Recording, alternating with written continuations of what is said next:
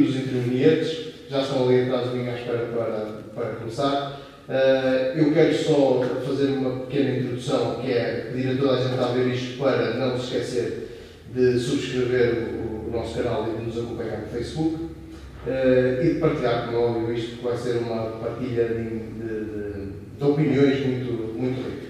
Uh, o dia de hoje tem o patrocínio da Camaleão, que nos recebe aqui mais uma vez para nós fazermos este, esta, esta tertúlia. Uh, e, à parte de tudo isto, uh, não se esqueçam, e provavelmente já sabem, nós temos uma, uma plataforma que é o patreon.com.br, onde vocês nos podem apoiar financeiramente e ajudar este projeto a crescer. Não vou tomar mais tempo, porque todo o tempo vai ser pouco. Vamos começar com o nosso painel. Portanto, o Pedro, já vou passar a palavra e agora vou falar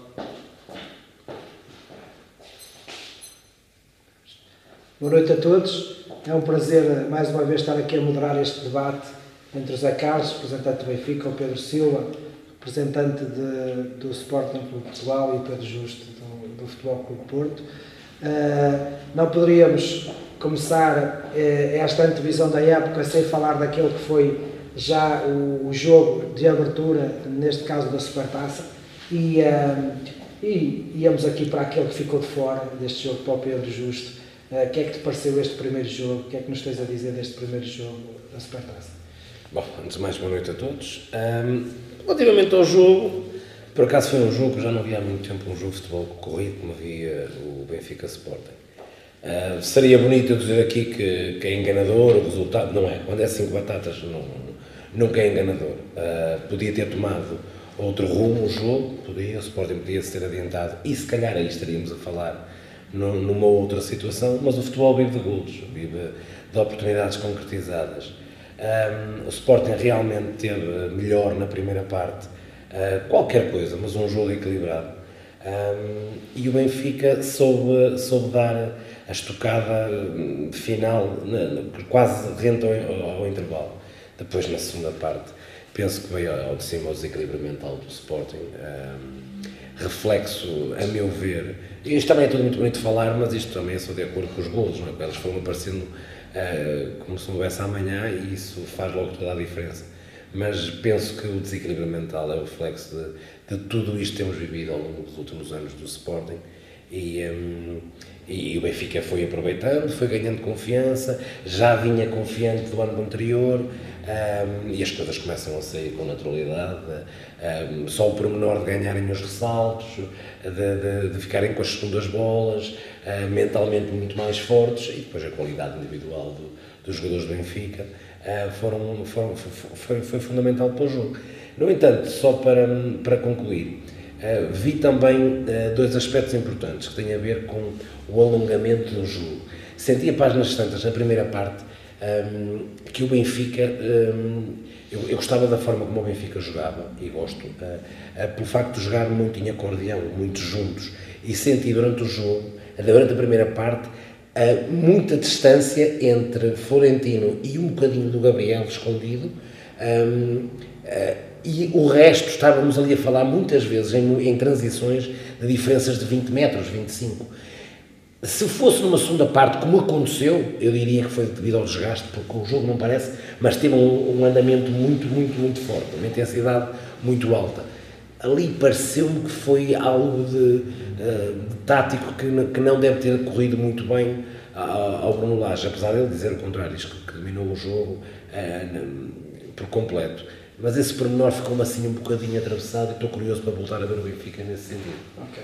Pedro, eh, não foi da melhor maneira, pelo contrário, mas eh, o teu balanço deste jogo, desta primeira final perdida? Eu ainda estou um bocado atónito. Foi há, há dois dias ou três e eu ontem lá consegui pegar no jornal e, e ver o resumo e ver os golos. Há uma primeira parte dividida, acho que a mim não me surpreendeu a forma como, como o Sporting jogou. Não é a primeira vez que ele faz isto. O Kaiser faz isto e joga com os três centrais e depois a situação de vir o Neto também, um, se calhar obrigou-o a isso.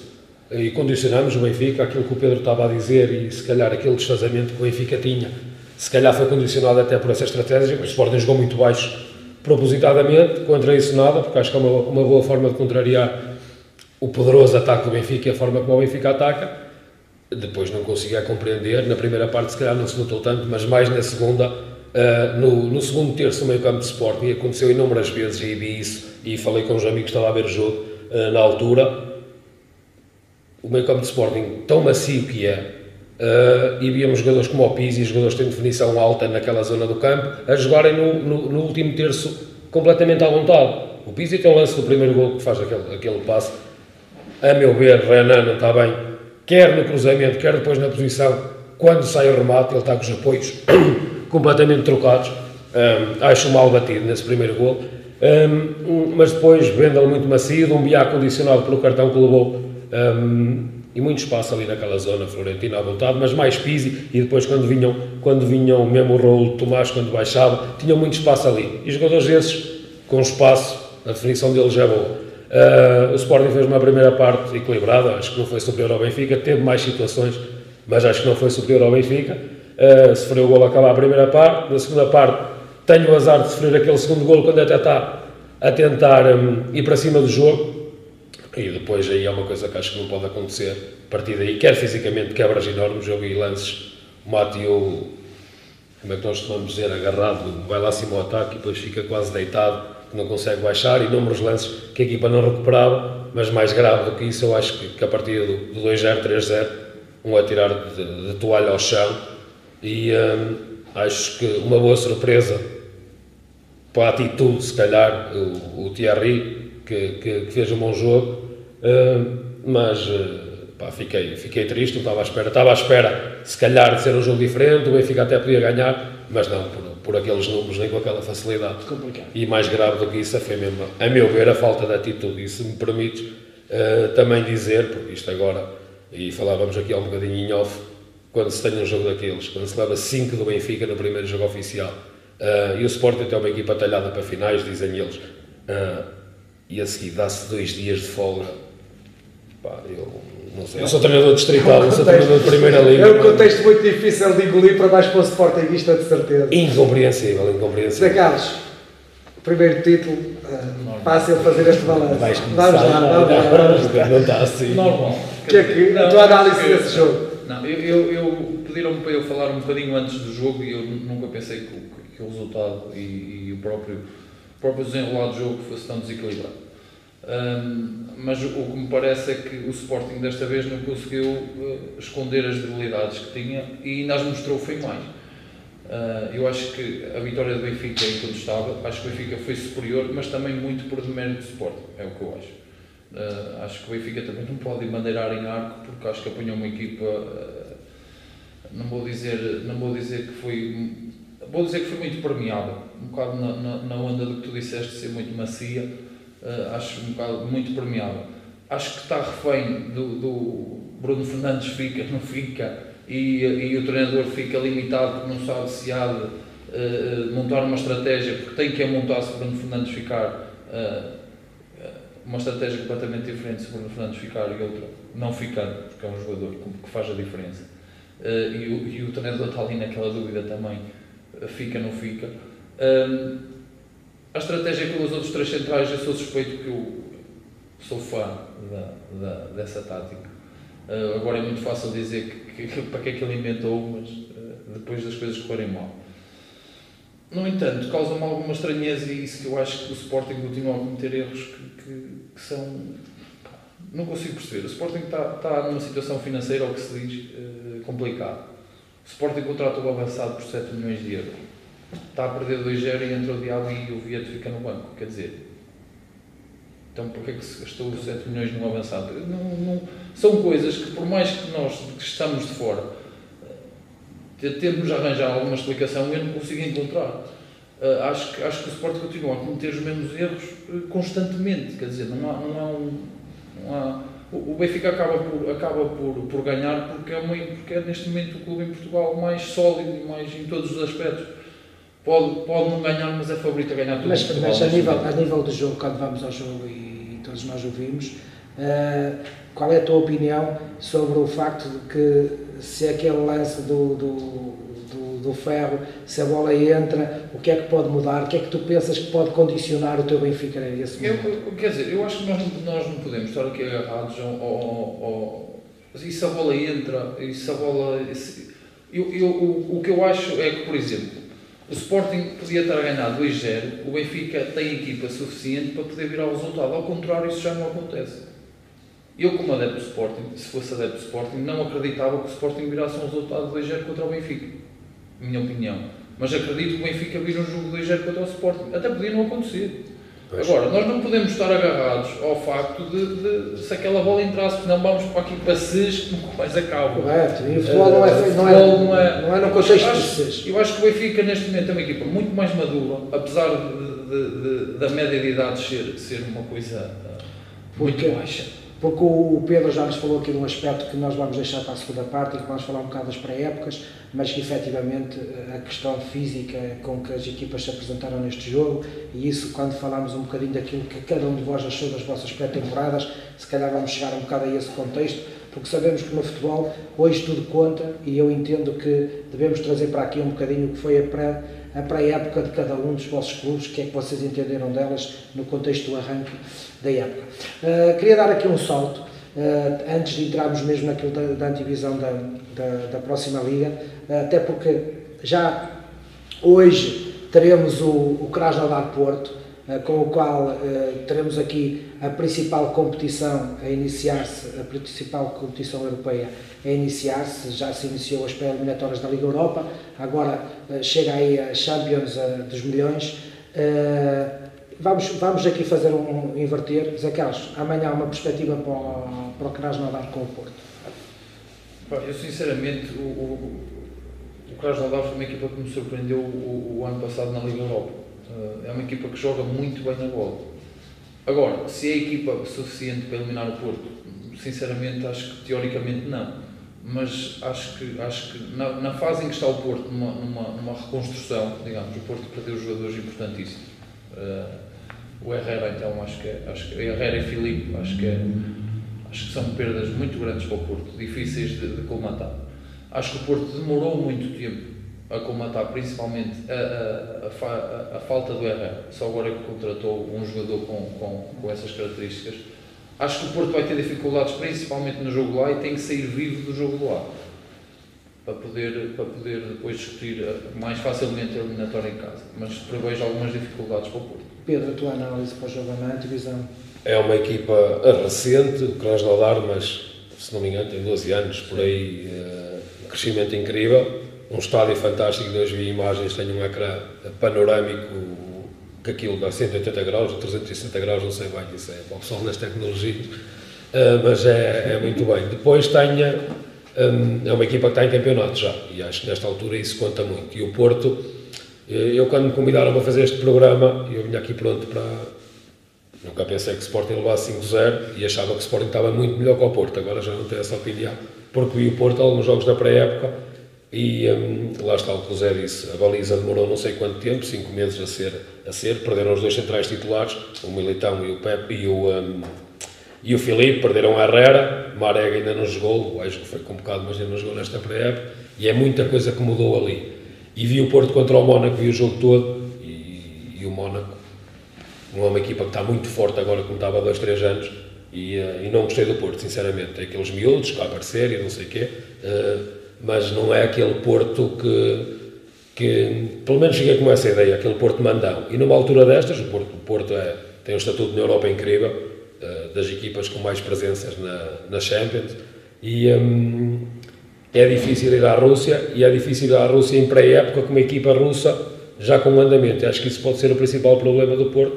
Pois é, como o Zé disse, um empate com golos ali, a, a sair dali com a possibilidade de, de, ter o resultado aberto para o Dragão, e depois do Dragão Porto já com outro andamento, penso que poderá ser melhor, mas é sempre um jogo muito perigoso e que pode correr mal, como também pode correr bem, mas se correr mal ali, nesta altura é complicado.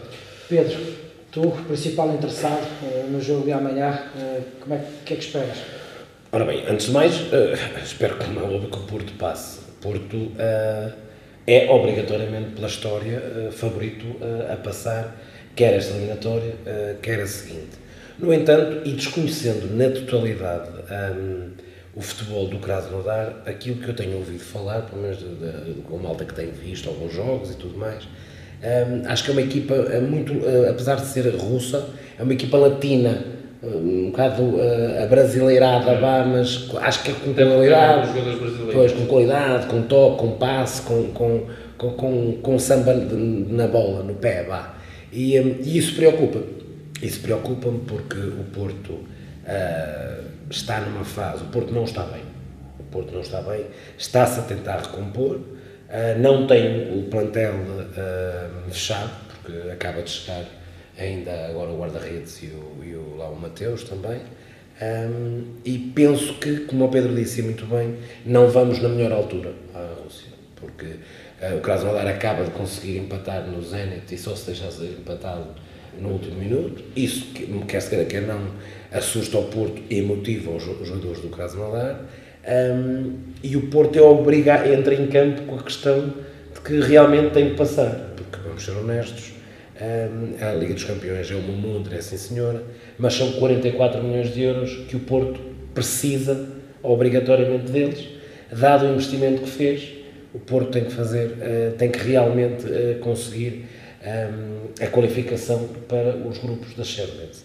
No entanto, e o Zé disse uma coisa muito bem, que acho que, a meu ver, é, é fundamental. Mais importante que ganhar é sair lá vivo, porque da mesma forma que é difícil ir à Rússia, também temos que ser honestos, uh, que qualquer equipa, uh, neste caso da Rússia, vira, vir ao Dragão não é fácil e trazendo a eliminatória para cá em aberto, principalmente com golos, Uh, penso que o Porto vai conseguir. E, uh, e, para mais, sabemos que a história do Porto na Rússia é positiva. Sim, é, sim. É positiva.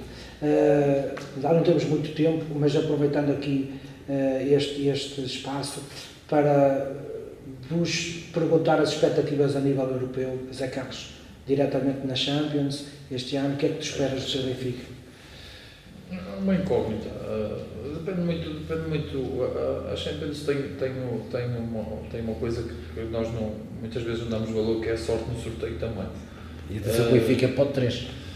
E, e depois não sei isso. Benfica nós já teve anos que, que, que, o sorteio até foi favorável sim, e descarregou. Sim, não, pode, não, está em causa, não está em causa. Eu acho que o Benfica, o Benfica internamente é completamente favorito a ganhar as competições todas, porque acho que neste momento estruturalmente é, Estás oitavos final, quartos final. Mas, mas na, na Europa acho que ainda, ainda lhe falta alguma coisa. E, e, eh, e, depois tem que ter um bocadinho de sorte também, porque, por exemplo, o ano passado achava-se que o grupo do Benfica até era um grupo acessível, porque até estava ali o Ajax, e depois viu-se o que é que o Ajax fez. Foi, uh, foi a surpresa da, da Champions, portanto, acho que o Benfica, até pela média de idades que tem, acho que ainda tem um caminho a percorrer. Ou, ou, ou, ou então pode acontecer como o Ajax o ano passado porque eu não vejo, eu, não, eu, vejo, por exemplo, eu olho para o Ajax e olho para o Benfica e vejo algumas, algumas, algumas parecências com, com, com as duas equipas, jogadores jovens, a aparecer com qualidade, um, um ou outro a dar alguma experiência, eh, é uma incógnita. Não, não consigo dizer, eu acho que ainda não vejo... a tua meta, já sabíamos que ser campeão da Europa e sair desse produto, Sim, mas, mas a tua fica... meta, por exemplo, até para o engrandecer da marca Benfica a nível. Obrigação de passar, passar a fase grupos. Acho que o Benfica tem essa, tem essa obrigação até pelo, pelo, pelo nome que tem. Okay? Independentemente de ser ponto 2 ou ponto 3. É, isso, isso para mim acho que, acho que é quase uma obrigação que o Benfica tem. Agora, o que nos tem dito os últimos anos é que o Benfica não tem estado muito forte na Europa. E uh, acho que ainda falta esse estufo. Não é só apostar no Seixal, porque as coisas demoram. Uh, uh, a surtir efeito, e isso está a surtir efeito internamente, ok, mas, mas é preciso tempo para as coisas também. Pedro, também passando aqui Liga Europa, o Sporting, é o que começa mais tarde com o Benfica, a competição europeia, qual é a tua expectativa? Primeiro estou feliz porque já estamos na fase de grupos. Se tivéssemos uma eliminatória, não sei o que é que aconteceria. E a penaltis, e a penaltis.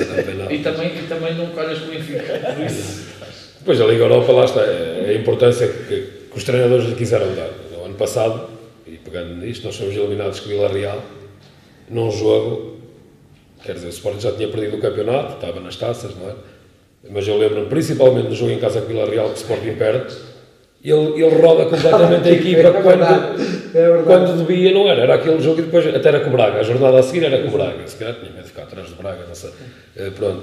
E ele rodou a equipa. E a Liga Europa é um bocado assim, não é? É- É uma incógnita, porque normalmente a fase de grupos, entre aspas, é acessível e depois vêm as equipas da Champions.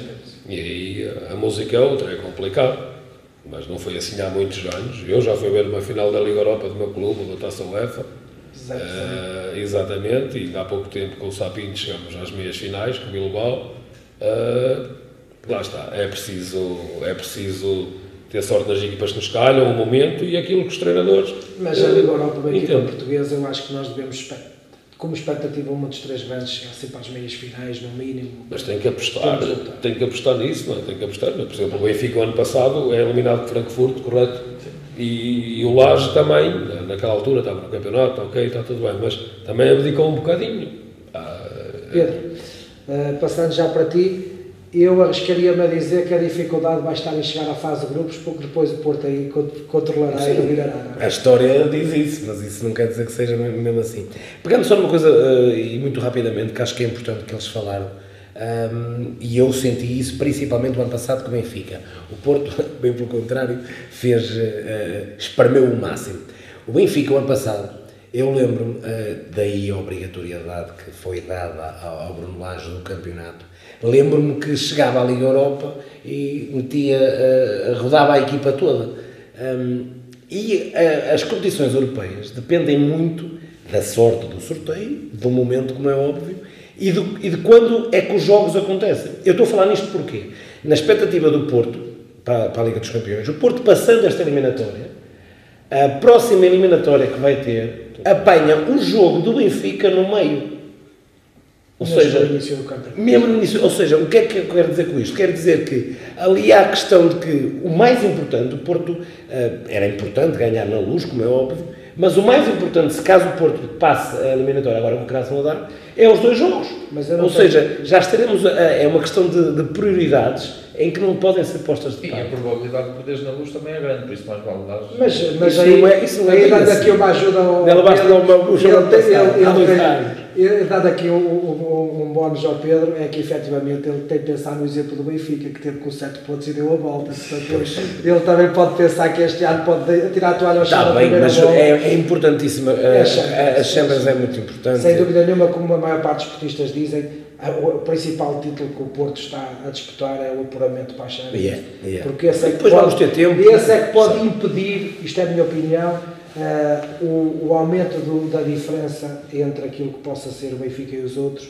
porque eu entendo que se o Benfica efetivamente consegue duas Champions segui- seguidas e se o Sporting e o Porto não entram, aí é que eu acho que o descalabro entre Ui, então pode isso, ficar. isso, ia- isso ia ser ficar.